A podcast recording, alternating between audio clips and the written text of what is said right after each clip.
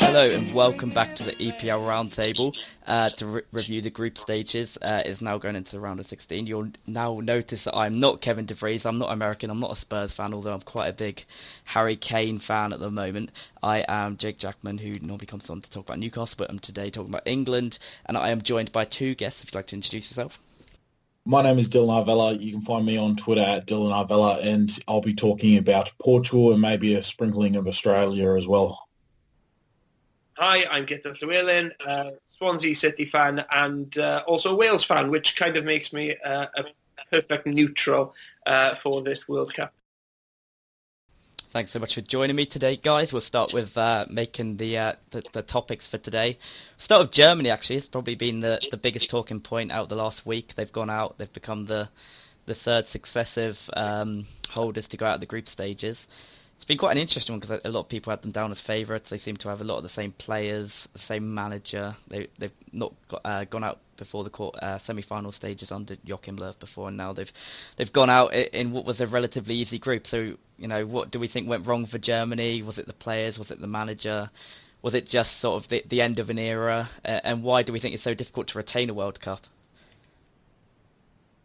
Well, I'll, I'll kick things off, and I was for some reason, I didn't have any interest in the game, like in terms of a bet, or I'm not, you know, connected to either side. But it was really, it made me quite angry to watch Germany against Korea because they just, they, I, I, tweeted this out after the match. They were ponderous, um, pretentious, and really overall, considering how talented that sport is, it was quite a pathetic attempt um, in defending their title. There's been a lot of discussion about how Germany have sort of been arrogant in this World Cup and how Joachim Löw has sort of denied that there's anything wrong even when even after the Mexico game they're like, oh, there's no there's no crisis, no real need to change anything. Um, and really, it just seems to be a matter of attitude. Um, I don't. I think their their squad is plenty talented. It's right up there in the top two or three most talented in the whole competition. It's not a matter of whether Leroy Sané was there or not because with him or without him, they're still a really high quality side. Um, but against against Mexico, fair enough. Mexico called them out. Uh, Mexico are a great counter-attacking team. Against Sweden, Sweden not really a great side, even though they did get a fantastic result against Mexico in the final game. They they probably didn't deserve to, to win that game because they squandered a lot of chances and it took a fabulous free kick right at the end to get anything out of it. And in Korea, they just they they just imploded. They looked really really slow, and they it, was as if they just thought it was going to happen, and it and in the end it never did. And I think perhaps a in sort of a microcosm of the whole issue is can be summed up by their captain Manuel Neuer. Um, not not I don't really mean specifically him, you know, running upfield like a headless chook, but like the fact that he was out for the entire season. Um, uh, I believe the entire season. I, I, think, um, but regardless, he was out for a, a, majority of the season, and really his his position in the side was sort of not even questioned. He was given the the captaincy, the number one jersey straight away, and he was right in there. And it's not as if Germany are bereft of other really top class goalkeepers. You look at you know ter Stegen, Leno, and, and whatnot. So I think that there perhaps was a an air of arrogance about the German side in this tournament. I definitely go along with that. Um, I it's been such a strange one from Germany. Uh, that that Mexico game really caught everyone out. They they were so di- just disastrous in defence, but people really ignore the fact as well that going forward they weren't fantastic. They didn't create that many clear cut opportunities.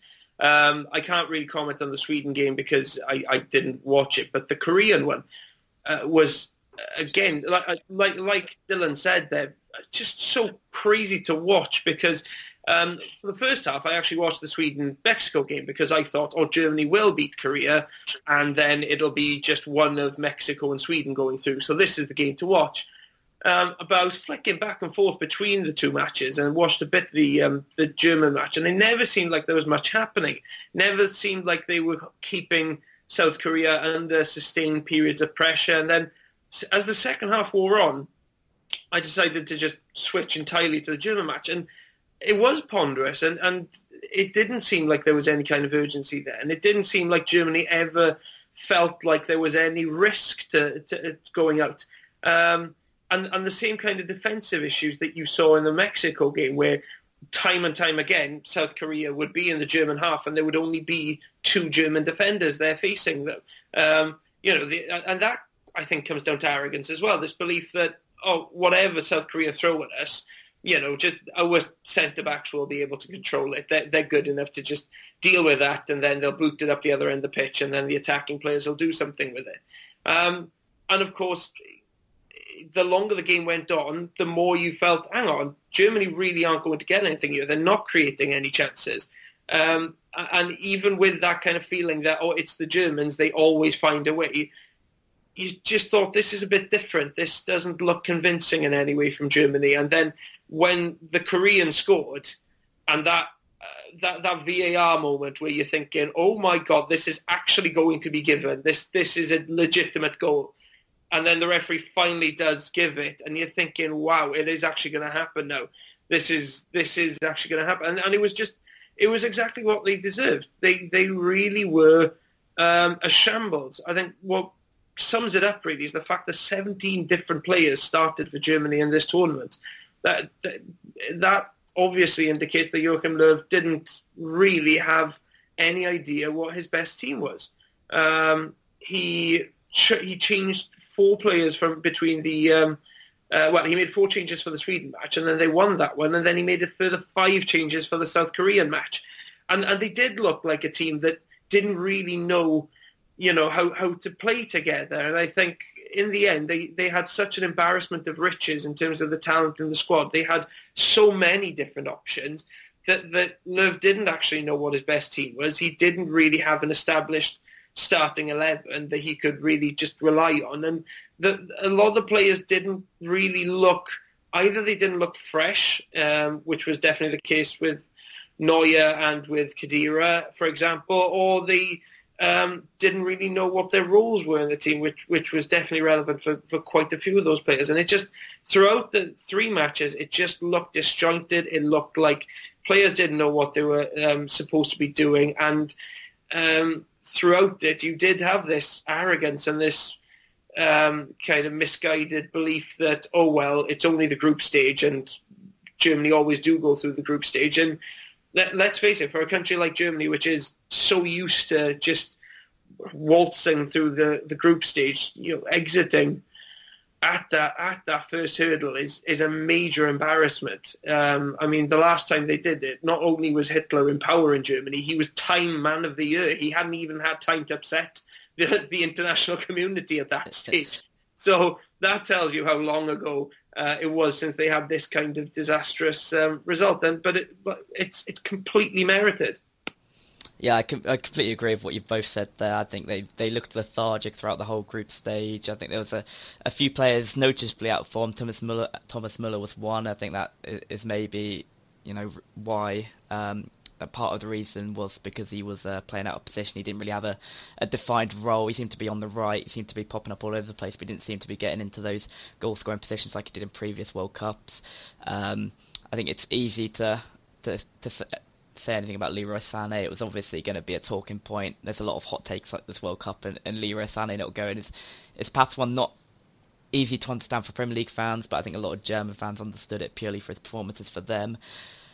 I actually think he he might have been a good addition to have, just because he would have provided a bit of dynamism, a bit of directness to the attack, which which wasn't there. Um, their main creativity came from Joshua Kimmich, really, and, and if you're relying on a right back to for your creativity, I know England are, are, relying on their fullbacks, but that, that seems to be, you know, the system is built for that. Germany's didn't really have a system that they're, they're holding midfielders. I don't really think they had one. I think Khedira would be the one that was meant to hold, but he was often seen in in the final third. There were so many gaps in front of the back two, uh, and I think Boateng, especially, he's not as good as he once was. He can't take on that one-on-one defending, which is why he got that that you know that's that red card, and it's it's just a bit of a mess. But I think it's I think it's too simplistic to say it's the end of an era. I think that they still should have had enough to go through that group. I just I agree with both of you. It's just poor planning. This lethargy. It's just just a bit of arrogance as well. I think they, they expected to go through the motions in all three of these games and, and walk through with nine points. And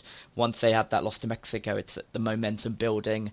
Uh, tournament football is, is, is, massive for momentum. We've seen teams go out. We've seen Argentina have to pull it out uh, at the end. Germany had a similar sort of task. Uh, Brazil have not been great. It's it's all about momentum and that's why tonight's game is so frustrating for me as an England fan. But we'll come on to that later. Uh, I just want to get both your thoughts on on the World Cup and why it's so difficult to retain it because it, it, there seems to be a, a, a sort of pattern emerging with winners going out at the group stage. I think it's it's too simplistic to say it's it's a, if you win the World Cup you're going to go out at the group stage. That's not true, but it does seem it, it's it's an odd one. And, and why do you think that is? Um, well, I'll speak on in terms of Spain in 2014, obviously they were expected to top a group which included Chile, Netherlands, and Australia. However, really, I think that that particular tournament for them comes down to basically an implosion in one particular match, the the defeat to uh, to the Netherlands, which was essentially a, a which which was a final replay of four years prior. So it was quite a big occasion they they got caught out, they got embarrassed, and really from that position they weren't going to be they did, weren't able to recover. Considering their next game was against Chile, who who were one of the best sides in the world for a couple of years around that tournament. So I can sort of understand the Spain game, and of course in the final game I think they beat Australia like five five one or yeah five one I think it was. So it's not they were still a great side. They just got caught out in one particular match, which pretty much derailed their whole tournament.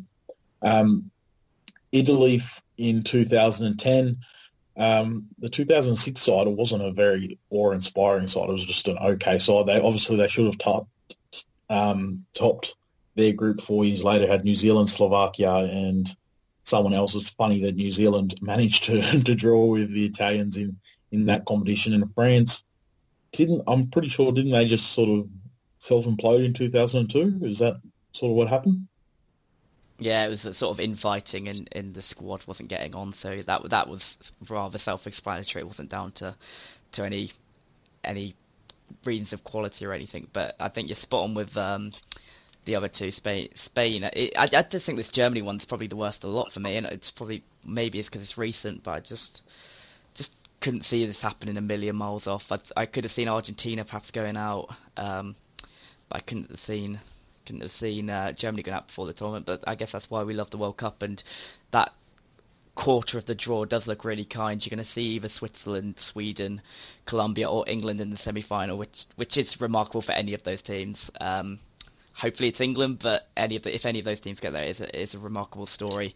Um, but but just moving on to now the, the, group stage as a whole, it's now finished. Uh, quite a nice stat is each team scored at least two goals for the first time ever in the, the history of the World Cup, which which surprised me today because I haven't really. I thought there's a bit lot uh, been a lot of low scoring games, but you know that that has happened. Um, the the round of 16 games are decided. What did you guys think of the group stages as a whole in terms of quality, excitement? Did VAR add much to the to the tournament, and, and sort of what your thoughts on that? And then we'll get into our favourite matches, goals, and, and players' moments, and, and things like that.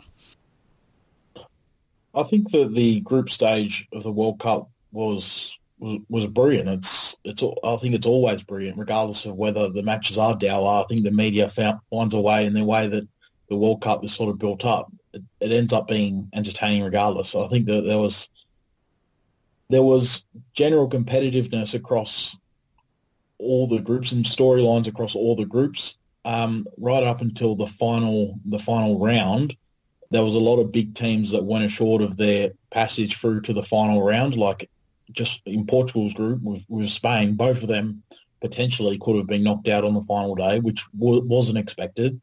Brazil could have been knocked out on the final day. Argentina came so close to getting knocked out on the final day. Um, as we mentioned, Germany, like that drama. It's I think the fact that even though in the end most of the big sides, all the big sides apart from Germany have gotten through, I think the fact that there was sort of a, hint of um, these sides, these big sides not going through, made it really, really compelling. And other than other than the, pretty much the last game of the group stage, each one was entertaining. Even the Saudi Arabia Egypt game, which was what seen by most people as the dead rubber. I didn't watch it live, but I managed to watch um, the last 60 minutes of it on a replay. It was a pretty entertaining match um, between two sides that I don't know half the players, and uh, you know that that's what that's what um, I think is the story of this World Cup. It's been really really entertaining. I, I'd say the quality of the football on show in the um, group stages hasn't been particularly amazing. I think I think uh, we, we've, we've obviously seen some good matches. We've seen some good teams, but I don't think we've seen an outstanding team in the first um, round of matches. Nobody that's really stood out and been earmarked as you know potential champions. I think it's still very very open. Um, it is very good that um, we you know all these teams have well most of the teams have have sort of cause some kind of memory. Like you said, they, all the teams have scored uh, two goals uh, at the very least, um, and I, th- I, think we, you know, there are quite a lot of memories from the, the group stage that, that we will kind of remember for a long time. I mean, Argentina's scare is, is a huge one. Um, Germany obviously is the big one uh, from from the um, from the opening rounds, um, and and that Spain Portugal match is up there with I think the best match that we'll ever see in a, in a World Cup group stage. I really did think it was it was fascinating to watch. Um, but there were a lot of games there where uh, I, I don't know it, it, was left until the last minute, and games where you thought, oh, this is going to end in a nil-nil, and suddenly out of nowhere you get that moment of magic. I think late goals is definitely, along with VAR and penalties, is definitely one of the traits of of the group stage. Um, so many games where you thought, oh, this is a bit of a nothing game. It's going to end quite unremarkably. And then suddenly in the 90th minute, you have a goal, which suddenly turns it into a memorable match uh, and something that you will never forget, really. Well, at least not for the coming, for, for quite some time anyway. Um, even looking back to, say, a match like Morocco against Iran, where the second half of that match was as dull for the most part as any any football match you'll ever see. But then in the final minute you you just see that Iranian goal and it's the shock of it. Um, you know, I, I won't forget it, not least because there was there happens to be an Iranian in the pub where I was watching it who was going absolutely crazy at that time. Um, but yeah, I, I, I, think the quality could have been higher. Um, the the standard of football could have definitely been better. Uh, I think some people are overstating the, the kind of quality of it. Uh, but in terms of excitement, it's it's been pretty much non-stop. No, I definitely agree that I think VAR has been a, it's been a great addition for, for the excitement and the spectre of the competition, and it's worked a lot better than it has in England uh, to date. So that's really encouraging for that uh, and advocates of VAR. Hopefully that sort of transitions into to the to the English uh, football season as well. Um, I think when when the World Cup uh, groups were drawn, there was a lot of talk about the, the lack of quality. It, everyone was saying, "Oh, we can pick the group winners easily," but I don't, I don't think that's the case. And I just think it's a there's been a lot of surprise teams. Serbia and Senegal are two teams that I think have, have played well and, and, and can be unlucky to go home. Iran are another one; they got so close to going through. Um, and it's just been good to see those teams sort of compete. And, and I'm not sure what it means for, for the future of the World Cup. I know that there's talk about this 48 team competition. I'm not sure if that would be that great. I think that would be too many teams. I think this this is the perfect amount. It's been a, a couple of weeks of group stages, and I think that's that's the, that's what you want, and you want to get into sort of the knockout football now. Um, I just want to get your th- uh, guys' thoughts on on the you know so the best match of the uh, competition so far, goal, and any players that you think are sort of leading that chase for the the Player of the Tournament award. I, I get how you mentioned the Portugal-Spain game. There, are there any other games that sort of jump out? Um, I, I, think the Portugal-Spain game is the standout match of uh, the group stage. I don't think anything else comes close. But in terms of um, a kind of moment, um, I, I, I, think Germany have given us so many moments. I mean, I, th- I thought the time that Mexico um, game was was kind of earth shattering. One of you know, with the great shocks of the World Cup. And then suddenly, you know, you have that Tony Kroos free kick and you're thinking, well, if Germany go on to win this tournament, then that's going to be a legendary moment. But then that is entirely eclipsed by um, the the the uh, Korean game, and you can pick the kind of, one of the dramatic things, you talk about VAR there, one of the highlights of the group stage was seeing kind of South Korea's goal disallowed and then it going to VAR and then sl- that slow realization kicking in that, oh, hang on, this is actually going to count and it is going to be huge. I mean, that was really VAR at its best uh, from a viewing point of view. I uh, don't think any Germans will agree with that. Um, and then you had that brilliant one again where the through ball is played for. Um, I think it was Son who scored the uh, the second goal for, for Korea, and you just know that he is going to tap it in. But it's again that slow build up and that anticipation before that killer moment, which just entirely seals German Germany's fate. So I think probably either of those goals from the uh, Germany Korea match will, will, probably go down as the moment of the um, um, of the of the group stage. In terms of goal, um, I mean, there have been a lot of really memorable ones, um, but for me, it's Nacho's uh, in that Portugal game. Um, it's been a bit. I think it's been a bit really. There's been a lot of discussion about Ronaldo's free kick in that game, which was amazing. I thought Nacho's strike from you know to catch it so crisply on the outside of the foot and then it bouncing off the woodwork. Um, it, it was it was an absolutely beautiful strike and made even better um, by the fact that um, it was uh, a defender who scored it. Um, so that gets my vote for uh, goal of the tournament. And in terms of the player, um, again, much like none of the um, big teams uh, have stood out, um, not, not, many of the kind of big players have, have stood out either. Um, uh, not not in a massive way. I know Ronaldo has, um, you know, he, he's he's had some great moments. Uh, Messi played his part in the final game.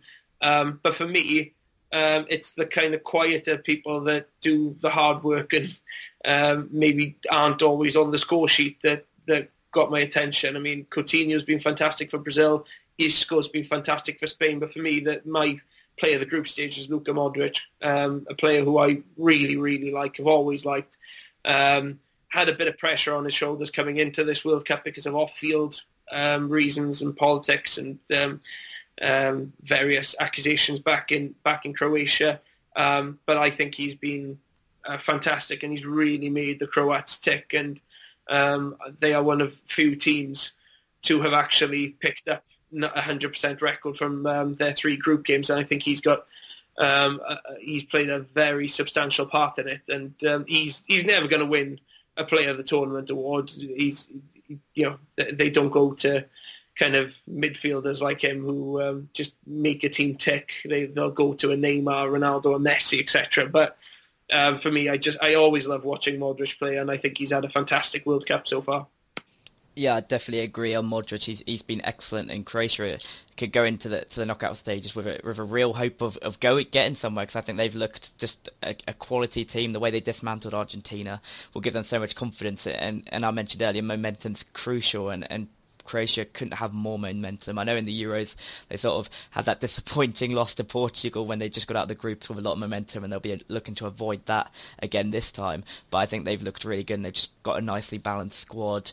Uh, and I wouldn't want to face them. They're the team I wouldn't want to face. I'm not sure if they've perhaps been the standout team and potential winners, but at the moment they seem to be the, the most dangerous, and I, I, wouldn't want to be going up against them.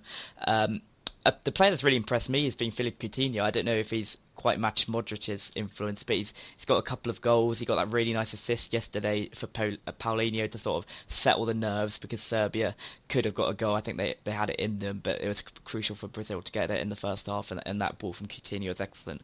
And he he just looks like the player we saw at Liverpool. I'm not sure we've seen a lot of it at Barcelona, but he's looked really, really good and has been far and above uh, outshining Neymar so far. So I think he's been the one for Brazil to really watch out for. Um, games, I, I, I mean, I, I, might be slightly biased, but our first half against Panama for England was just sensational in terms of the amount of goals we scored. I thought that was a, a really good moment for an England fan. It's sort of when everyone started getting a little bit giddy and talking about it's coming home and stuff. I don't, I, I think it's a little bit tongue in cheek, but that was a really good uh, moment for an England fan that we probably didn't think we'd ever see at an international tournament for a while. But even against a team like Panama, uh, we've seen them. They they did okay against Tunisia today. They they got it above the USA. They're not they're not mugs. I know they're not the best team. That we should have been beating them, but it was it was an incredible half of football. Um, and it, I'd, I'd be interested to get your thoughts as well, Dylan. Has there been any, any players that have stood out, any, any matches that we haven't mentioned yet that, that deserve a, a, a bit of airtime? I think that Guto was spot on with uh, Portugal and Spain. That was an absolutely tremendous match. The Nacho goal was incredible, considering it was from a right back, and it was just it was just perfect technique, and everything's already been said about it. But yeah, phenomenal. Of course, the Ronaldo goal at the end was tremendous from a uh, Portuguese perspective. That was probably by far the, the the match of the the tournament so far. I thought that the Serbia-Switzerland game for a lot of off-the-field issues, off-the-field issues turn on the field issues was quite uh, a compelling watch because it was quite heated. Um, but I think a match that was sort of set the platform for the tournament uh, was the 5-0 game in the opening game with Russia beating Saudi Arabia, um, Saudi Arabia rather. Um, I think that there was a lot of negativity around Russia, and I think it's sort of been proved that they're not a great side. But the fact that they were able to get such a good result uh, in the opening game, I think lit the tournament alight in many ways. Uh, so I think that was quite a, a, positive moment that will probably get overlooked in, uh, in many circles. In terms of goals, as I mentioned, Nacho, the Ronaldo free kick. Um, but one of my favorite, as as as a fan of Portugal, one of my favourite players to watch is Ricardo Quaresma, and that goal against Iran was simply sensational. It's his trademark goal, the trivela outside of the right boot into the far left corner. It was it was stunning, um, and that was probably my my goal of the group stage. I also like the Isco goal against Morocco. those tiki taka moves are always nice to nice to see. As for players of the group of the tournament so far, as Guto mentioned, Modric phenomenal player, simply phenomenal. I think of the teams that haven't won the World Cup before, Croatia are the most likely to win the World Cup, um, followed by Portugal. But he makes he makes things tick for that side. He's simply sensational. Um, Coutinho, he has stepped up uh, with Neymar not being as effective as many people would have one expected and two hoped two goals, an assist, and probably three men in the match performances for Brazil. Lozano, electric against Germany, and really good in the uh, second match against South Korea. Probably deserved a, a, goal or two there. Isco, two men in the match performances, and he was the best for Spain in the match against Portugal as well. He's he's ticking things over in the in the middle of the field, along with Iniesta, and of course Ronaldo, Harry Kane have also, they're probably obvious answers up front in terms of uh, scoring goals. But from a Portuguese perspective, Rui Patricio, his performance against Morocco in the second match was also pretty crucial as well. Uh, and finally, finally, I've got a, at the top of my list actually Diego Godin. He's probably the, the key man for Uruguay, um, topping their group. They didn't concede a goal, and he's probably in the top three or four defenders in the world. So he's also been a a really solid performer in the group stage.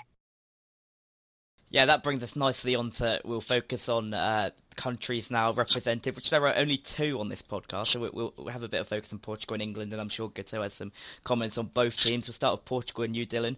Um, got through to the to the knockout stages okay with a bit of a scare against Iran, although you know they, they did what Portugal did at the Euros and sort of, sort of got their way through through not the most entertaining football, but but they've got the job done, and they now get into to the knockout stages where they showed at the Euros they know how to to get through these games and get through to the next round. So it's going to be really interesting to see how that goes. Uruguay is a bit of a tough opposition. How do you see that one going? Are you happy with that tie? I know you just mentioned Godin and their defensive record. You, are you confident going into that one? Um, it's probably after France and Argentina. It's probably the it's probably the match of the round of sixteen. It's two very even sides. Portugal in the Euros had a, a fairly easy knockout draw up until the final. Um, no offence to Guto, Wales did put up quite a quite a stern test in the the semi final, but overall it was the the lesser side of the draw.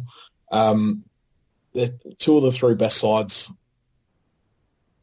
wait, they're not two or three best sides. What am I talking about? Um, look, it's it was, it was really hard to take because with a couple of minutes to go, we were top of the group. It, it all the, the the penalty that was awarded did hit the arm of Cedric, but you know I don't I don't think it was a penalty. The ball was from a couple of meters away, and really, if that goes the other way, we're on the other side of the draw. And it's not not like the Belgium England situation where they were sort of not really interested in winning. Portugal were winning, and if they did win, they'd be on the other side of the draw. So quite frustrating in that sense. But anyway, on to Uruguay. Uruguay, they're a very resilient side. They haven't conceded yet. Um, brilliant front two, as everyone knows. Cavani and Suarez. Suarez uh, seems to just slowly be getting into the tournament and could prove to be a real key player in this match. Solid back two, as I mentioned. I'm, I'm, I'm a big fan of Diego Godin.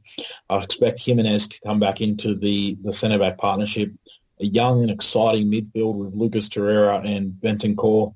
Um, one thing is they probably are a bit limited tactically in the sense that they can't really shift out of a 4-4-2 given that Suarez and Cavani aren't players that could be shifted out wide. I do feel that Portugal could get at them and get at their fullbacks in Martin Caceres, who is sort of a bit over the hill and is sort of not really a proper fullback. Uh, Laxalt as well on the left hand side is more of an more of a left midfielder converted into a left back.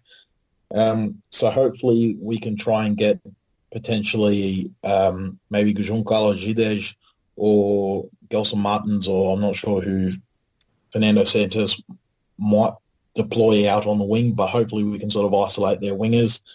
And um, really, I expect nearly the same lineup that Portugal put out against Iran in the final group stage match. Perhaps uh, Moutinho, who was probably the best player for Portugal other than Ronaldo and Patricio in the opening two matches to come back in the side for Adrien Silva, or Joao Mario, who hasn't been very good in the group stage.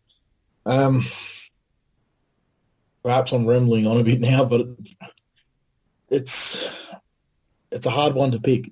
They're two they're two sides built on their defence with world class attack, uh, world class attackers. Obviously, Ronaldo on one side, Suarez and Cavani on the other. It's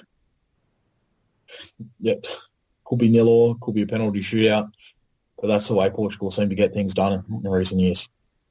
Yeah, I just want to get your thoughts on one of the players that uh, has been starting for Portugal, and that's William Carvalho. He's been hotly tipped for a big future for a long time. He's currently got a, a, few problems at Sporting. Could be available on a free, might not, depending what goes on with that with, with that going forward. But there's been a lot of people saying he's he's not been that impressive in this tournament, and maybe that you know the talk of him going to a Champions League club, a top English club, is maybe a bit beyond him. What are your thoughts on him as a player? Do you think he's developed as you expected him to?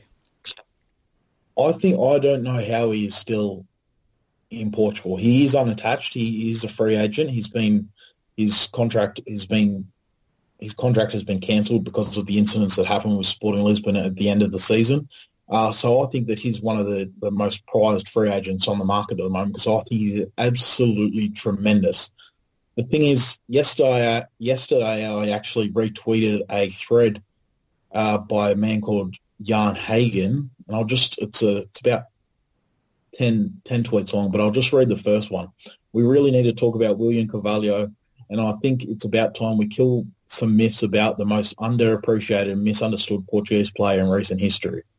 And I'll read you the second one because that's probably the most important one. First of all, William Carvalho isn't a powerhouse midfielder whose job is to win possession, break up play, or cover ground. If you believe that, if, if you believe that's the case, you haven't watched him properly, and or perhaps you're just giving into stereotypes about black big build midfielders, which I think is really key because he isn't he isn't that sort of a player. He is the Portuguese Michael Carrick, and really I could see him being a key player in a top side in any any league in Europe. Yeah, as you, as you say, he is he has uh, cancelled his contract. As yeah, I know there's probably going to be some fight back from Sporting, but it, it, he does look to be one of one of the better free agents on the market. And and if he does do well in these knockout stages, then he's definitely going to get get his big move. Uh, Guto, we'll just come on to you quickly on, on this game. What what are your thoughts um, on the Uruguay Portugal knockout game? Do you think Portugal have a slight advantage considering you know they are European champions? They've had recent experience of going deep into a competition. Uh, and the Uruguay or, or Uruguay the ones that you think are going to go through? I know they've they've won their three group games, but um, but you know they haven't. They were against Russia, Saudi Arabia, and Egypt. Are they the toughest competition? They haven't really come up against what you'd call a, a really good team yet. I know Portugal only won once, but they did come up against Spain and showed they were more, were a match, or at least could go toe to toe with Spain and get a positive result. So how do you see this one going? I, I think it's going to be a horrible game. I think it's going to be a really, really. I mean, the Iran Portugal game was quite um, bitty and, and, and nasty at times, and there was a lot of you know underhanded tricks from both sides. Um, and, and I think when you, when you look at some of the individuals in the Portuguese team and some of the individuals in the Uruguayan team, I think when those two clash, you're going to see just every all kinds of dirty tricks going on, and it's going to be a horrible one to referee. I think um, Portugal should be favourites for this one. I've not been I, have not been entirely impressed by, by Uruguay. I expected a little bit more from them. I think they do have a good defence, and they've obviously got two fantastic strikers. Uh, everything else is pretty pretty average, if I'm honest. I'm not really seeing um, the the kind of brilliant the the brilliant Uruguayan side say that we um, um, that, that we saw back in 2010, for example. I don't think they're really capable of those kind of performances. Um, I can see it being a really, really. Um, I, I, mean, Uruguay are going to be difficult to break down. Um, Godin versus Ronaldo is going to be a fascinating contest, um, and um, it, likewise at the other end of the pitch, Suarez hasn't really, really kicked off like like we would have expected in the first three games are we going to see him turn up then um, for uh, now that we're into the knockout stage?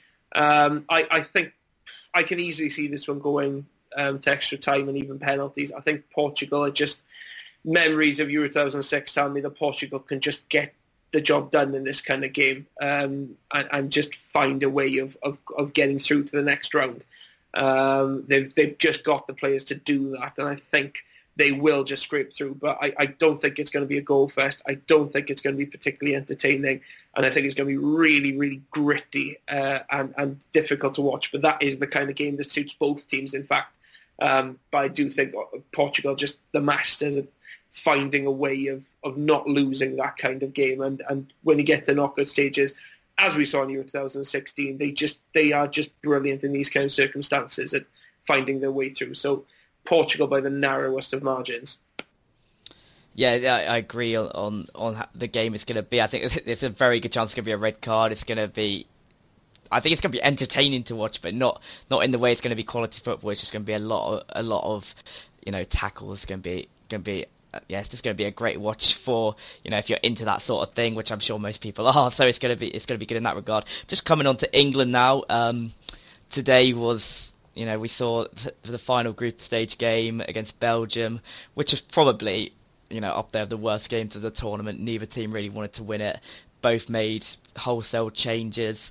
Um, you know, it seemed to be the aim was to, to get into that easier half of the draw, but you know, I, I I think as an England fan, I would have I would have liked to see Southgate keep a lot of the same players in it. I wouldn't have minded a few changes. You know, you got to do that in a tournament. There's a lot of games, and you have got to keep your players fresh. I wouldn't have minded like two or three, maybe a Rashford coming in, um, maybe Gary Cahill coming in for a game at the back. I, you know, I'm I'm get I'm okay with those, but he, he just made too many, and and the performance was very poor. Um, we didn't create many chances. Um, I think Belgium had much of the better, much better chances. I think that you know they they they deserve to win the game, even even if they weren't really that up for it either. Uh, and I think it's just it's just a shame to, to after the, the positive momentum we built up for those two wins with the late uh, goal against Tunisia and, and, and you know that incredible first half against Panama. I know they're weaker teams, but we were building that momentum, which I think is key in a tournament and something that England haven't had for a long time. We, we rarely win our first game. We we normally stutter out of the groups if we do at all, and this is a real chance for us to, to make a positive impact going into to that round of 16 and being one of the few teams to have won all of our games. It was it was there for us tonight. If, if, if I'm sure if we'd have played, you know, Kane, if we'd have played Sterling, if we'd have played Henderson, we probably probably would have won that game. But you know, we now go into to, to a match against Colombia, which is not as easy as everybody thinks it might be. I, I, I think a lot depends on what James does. I know he went off injured today. If he's not 100%, I, I wouldn't mind the game so much. I, I think we've got a great chance. But if he's fit, I, I really do worry because we've lost that positive momentum now, and, and it's going to be we're going to be starting from scratch near enough, and, and that's a shame. I just want to want to know your guys' thoughts on, on the way England approach this because I, know there's been a lot of excitement built in England. It, it's what happens with every major tournament. We probably we were we're not, we're not one of the favourites, but we you know we were building we were going to go into that round of 16 game with a lot of positive momentum. We were things were looking good, and it just seems like that's gone now. And, and it, it, wouldn't surprise me at all if we just stuttered out at, at, the round of 16 game with a very poor performance against Colombia. So, I want to know your guys' thoughts on the way England did approach this game. What I will say is that this Colombia side doesn't seem to be as good as the one four years ago. I apparently initial reports on Rodriguez is James Rodriguez isn't isn't too positive. Um, but other than the 3 0 win over a Poland side that seemed it was like a poor man's Germany, really, the way that they performed in this tournament. Um, they haven't really impressed the Colombians. But what I would say is that I listened to a lot of English podcasts and they were saying how, and obviously the big talking point is, you know, you're on the easier side of the draw. But I think the fact that the fact, the way that the, the media work seems to work in England is that there will now be a lot, a lot more pressure on England to win this round of 16 tie. Wouldn't you agree? Oh, I definitely agree. I think I think it's he's set himself up to fail. Southgate has. I think he's the way he's managed the media has been quite impressive to now. I think he's the the way he's set up set us up to play has been good. That I, I, quite like the way he's playing, but I just think it's a it, has been a mistake because by going for this approach and getting second place, whether that was by design or not, you know, we can only speculate. It does look like it was the case. If he's done that because he wants to be in that half of the draw. He now has to go and win this round 16 game. I, I can't see any other option. If we go and lose, he's he's gonna be he's gonna be completely pillared by the press. So it's it he's set himself up for a must-win game, and, and if we'd have gone and won today, and you know if we'd have gone out to Japan, yes, it would have it would have been disappointing. I don't think we would have done, but you know at least he's gone about it the right way. I think I think he's maybe been a bit too clever, and you know, it might work out. If it works out and we and we get into the quarterfinal against against Sweden or Switzerland, then then great. I think we've got a great chance of going into the semi-finals. And when you're there, who knows? But I, I completely agree. I think he's set himself up for a lot of pressure. It's going to be ramping up day on day, and we're going to be the last team to play uh, in this the last round of 16 games to be played. Just going to keep building, and it's it's yeah. And, and, in the past, we've seen England with pressure. They don't do well with it, and, and, I wouldn't be surprised to see another Iceland performance. But but we'll see. It's all up to Southgate to see if he can manage the media, if he can manage the players, if he can, you know, manage the game. It's it's all on him now. And and is he good enough to do that? I, there's been positive signs, but I think today was a, a big black mark against him.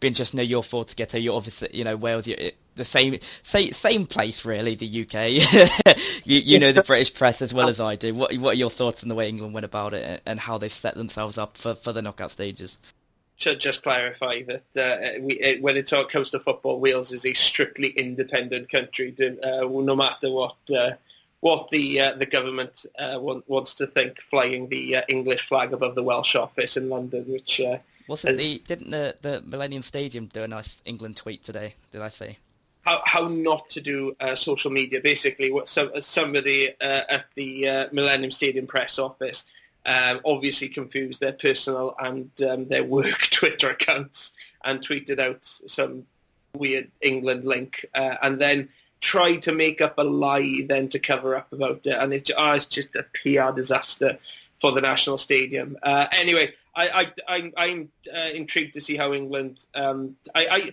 first of all, I, I think it, it England have run a massive risk by um, uh, coming up against Colombia. I think um, Japan are probably the worst team in the in the last 16. They they haven't impressed me at all in this tournament. But but Colombia, they do look like there's something about them. I think a lot of things have gone against them in this World Cup.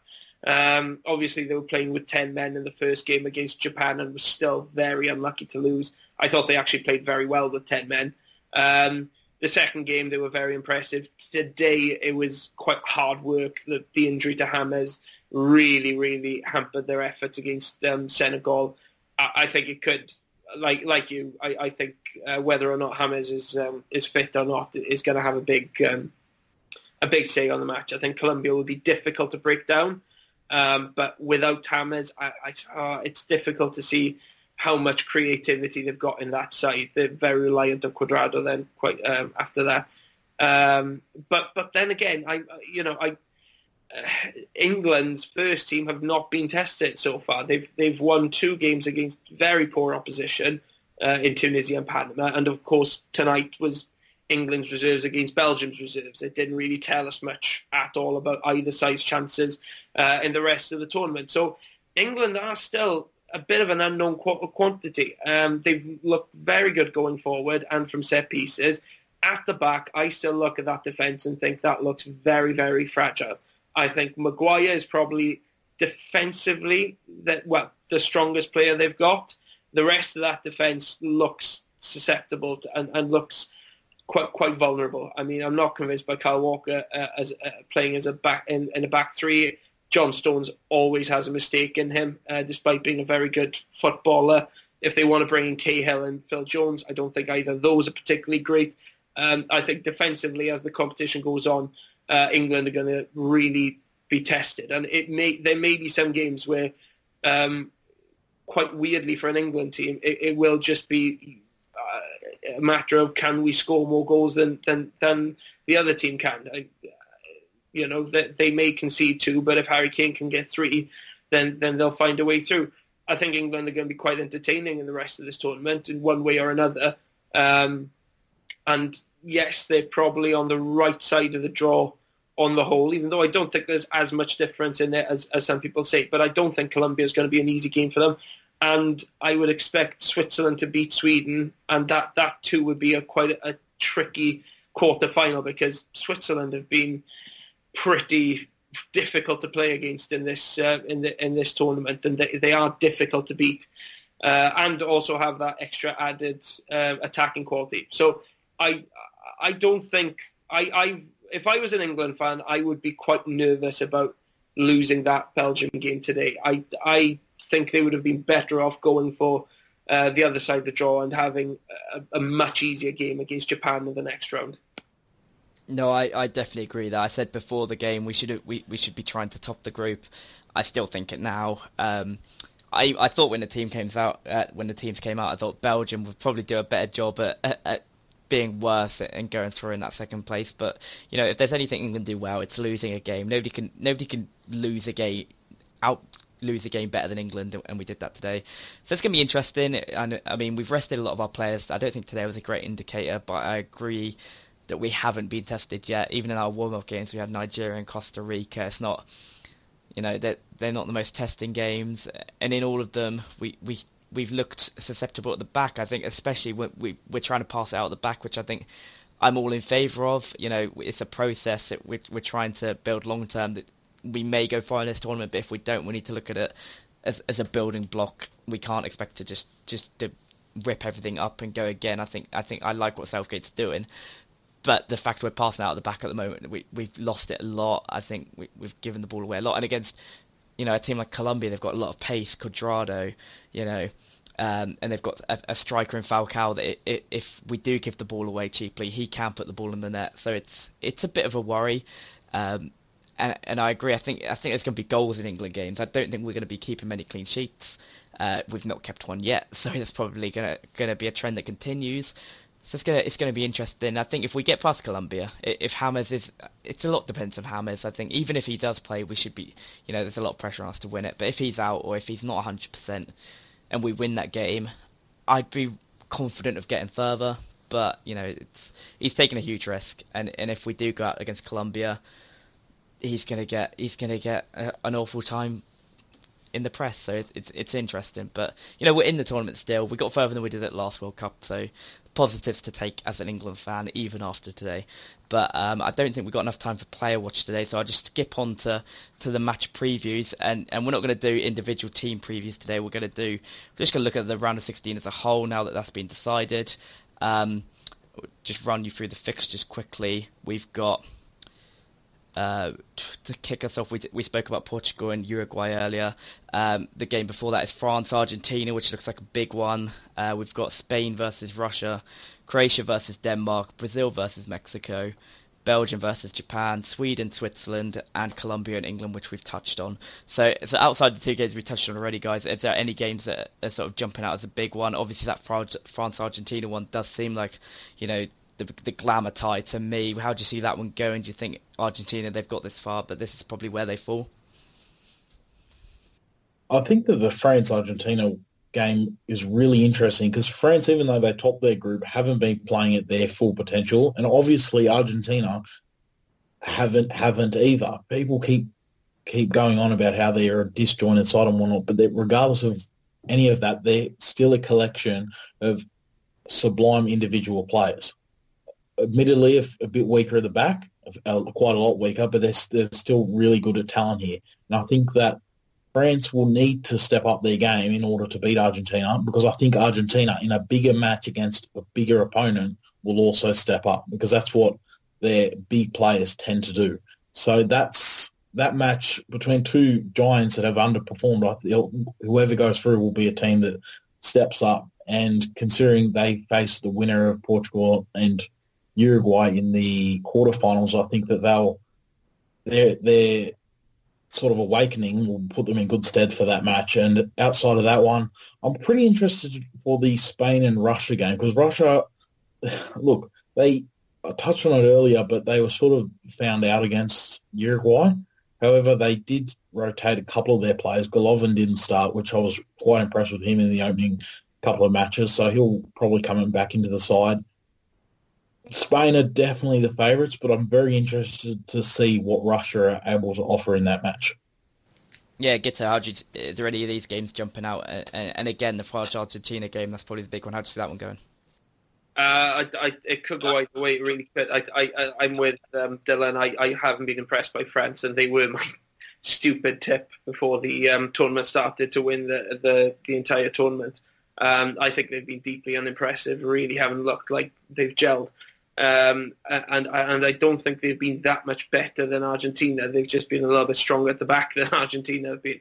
Um, and you know, if Argentina can just find that little something in them, we've seen before where th- these kind of teams have scraped through the group stage, but then once they're in the knockout stage, they have this kind of siege mentality and and just find this unity that wasn't there before and, and, and grind out results.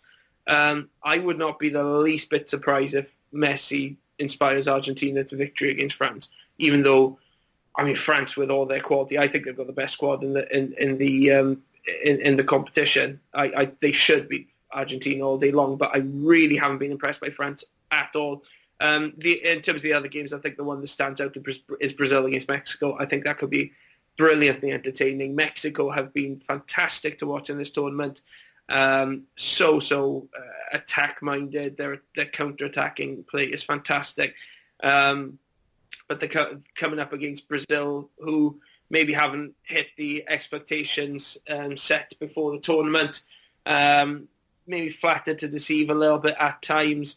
Um, it'll it'll be interesting to see them come up against a team in Mexico who are just going to take the game to them and um, try and catch them out at the back. Um, I, I, I mean, you wouldn't bet against Mexico pulling off a surprise in that one too. It, it really isn't impossible, even though they um, they had that shock defeat to, to Sweden the other day.